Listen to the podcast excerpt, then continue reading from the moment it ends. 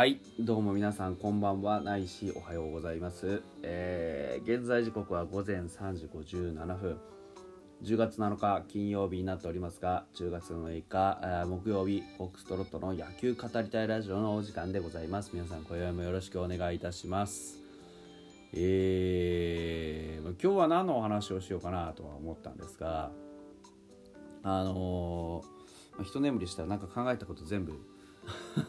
頭からスポッと抜けてしまったので、えーちょっとニュースは漁ってたんですが、あの広島さんはあれですか笹岡監督退任されるね笹岡監督の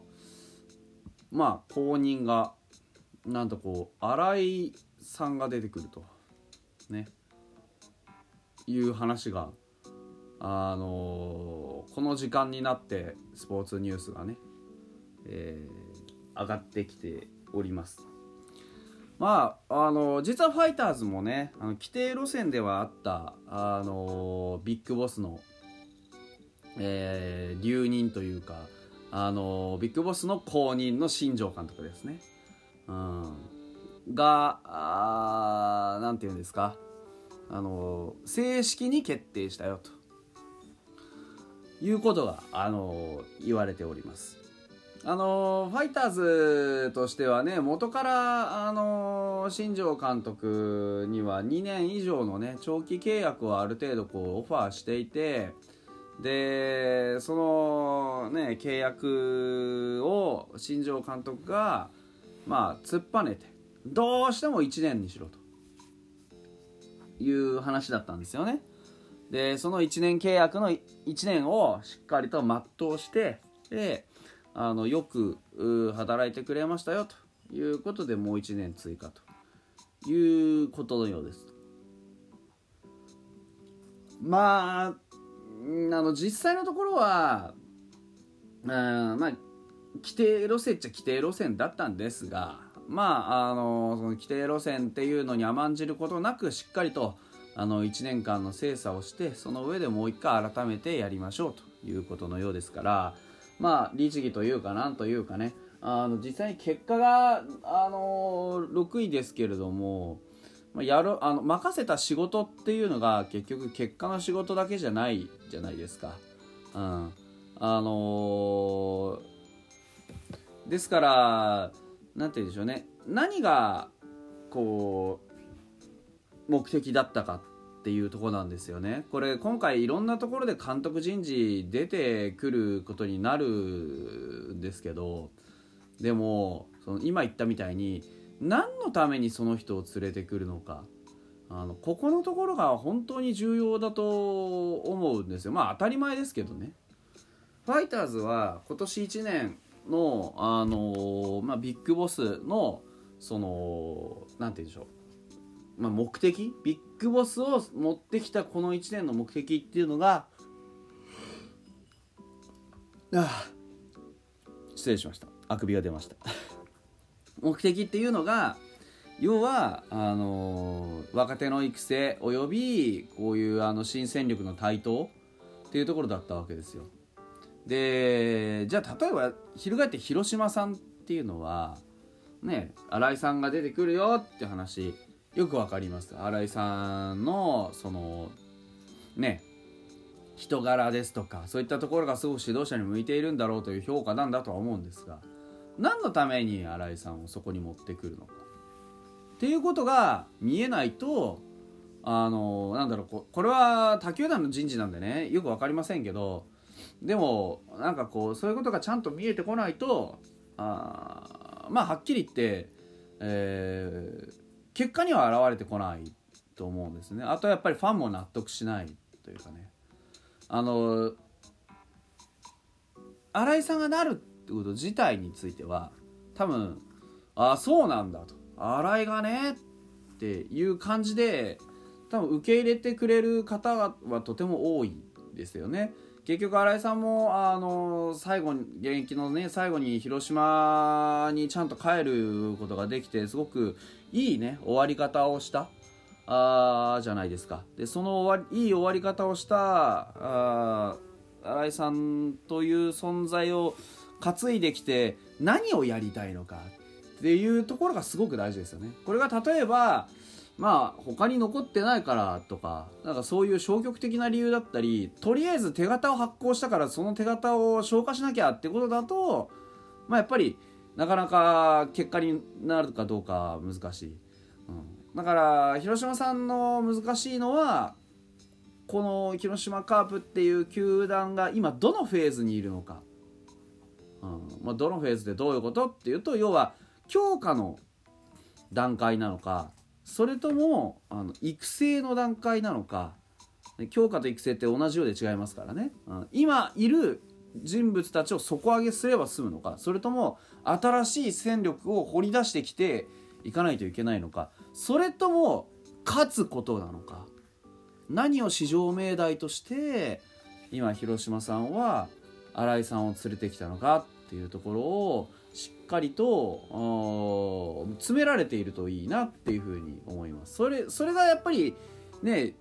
ヤクルトを捉えるためには大事だと思いますヤクルトは高津監督に託したそのチームマネジメント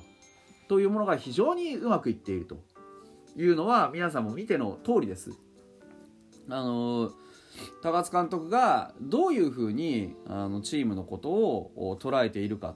それから高津監督に、まあ、昨シーズン今シーズンと一体何を任せているかっていうのがきちんと分かるじゃないですか。うんあのー、それがうまく噛み合った結果の連覇ですからねこれはね。ですが例えばロッテさんとかもこの後ねどうなるのかわからないしあのー、ねえー、西武もかな？あなんか西武は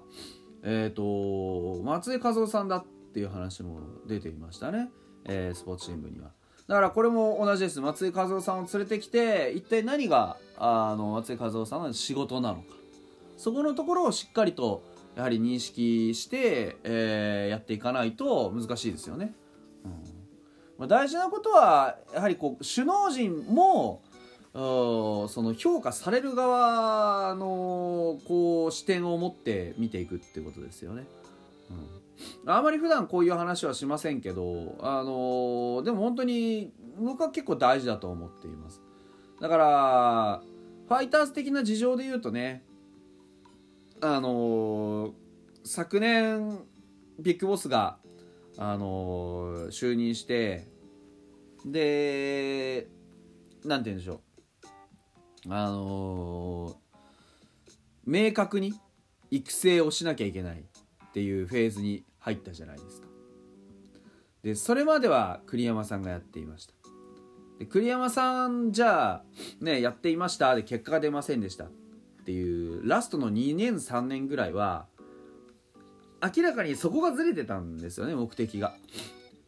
育成を栗山さんに任せるのか勝利を栗山さんに任せるのか。でその球団としては多分育成に振ってほしかったと思うんですよいろんなこと。ただ栗山さんはああいう性格の人なのであのチームの勝利っていうものをやはりこう切り捨てられなかったんですよね。うん、どっちも育成しながら勝つとかってことじゃなくて今いる選手たちの力を信じているからこそ、あの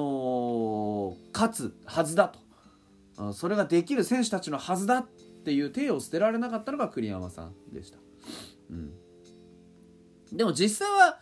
今年のボス見れば分かる通りやはり育成に振らなければいけないシーズンなんですよね。うん、でどこかでそれを割り切って作らなければいけなかったでそれが今年だったということですね。ですから難しいです本当にその監督人事とかあのコーチ人事っていうのは一体誰がねどういうふうにあの何をやってくれるのか何をそういうところに期待するのかっていうのを、まあ、ちゃんとこう明確にしないとまあファンとしてはねそれはもちろん見たい。例えばですけど稲葉監督が見たいなとか思ったらそれは稲葉監督になれば嬉しい。でも稲葉監督になって勝てるかどうかとかその育つかどうかとか要はね何のために稲葉監督を呼ぶんですかっていうところについては、まあ、球団がしっかり把握してコントロールしてくれないとわからないわけですよ。でそのコントロールがちゃんと効いてるのがあのー、まあバファローズでありホークスでありねあのやはり今年上位にいる各チームなんじゃないですかね。うん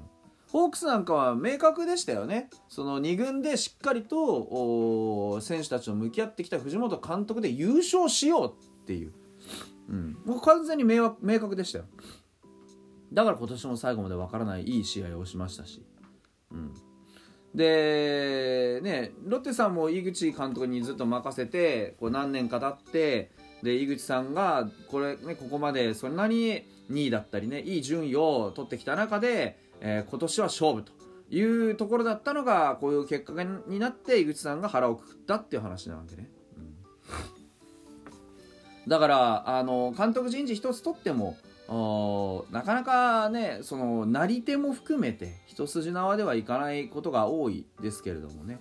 うん、でも、えー、ファイターズはとにかくねもう新庄監督が来年どういうふうにね、うん、あのチームをコントロールしてこの戦力をしっかり使ってね、まあ、この戦力って言いながらドラフトもまだ待ってますしこれから、あのー、ね、またドラフト会なんかみたいにね、えー、注目の選手なんていうのを見ていけたらななんて思ってますのでね、まあ、よろしくお願いしますというところですけど、うん、あのチーム編成の話ね。すごく、あのー、興味深く今はあ認識しています、はい、それではまた明日。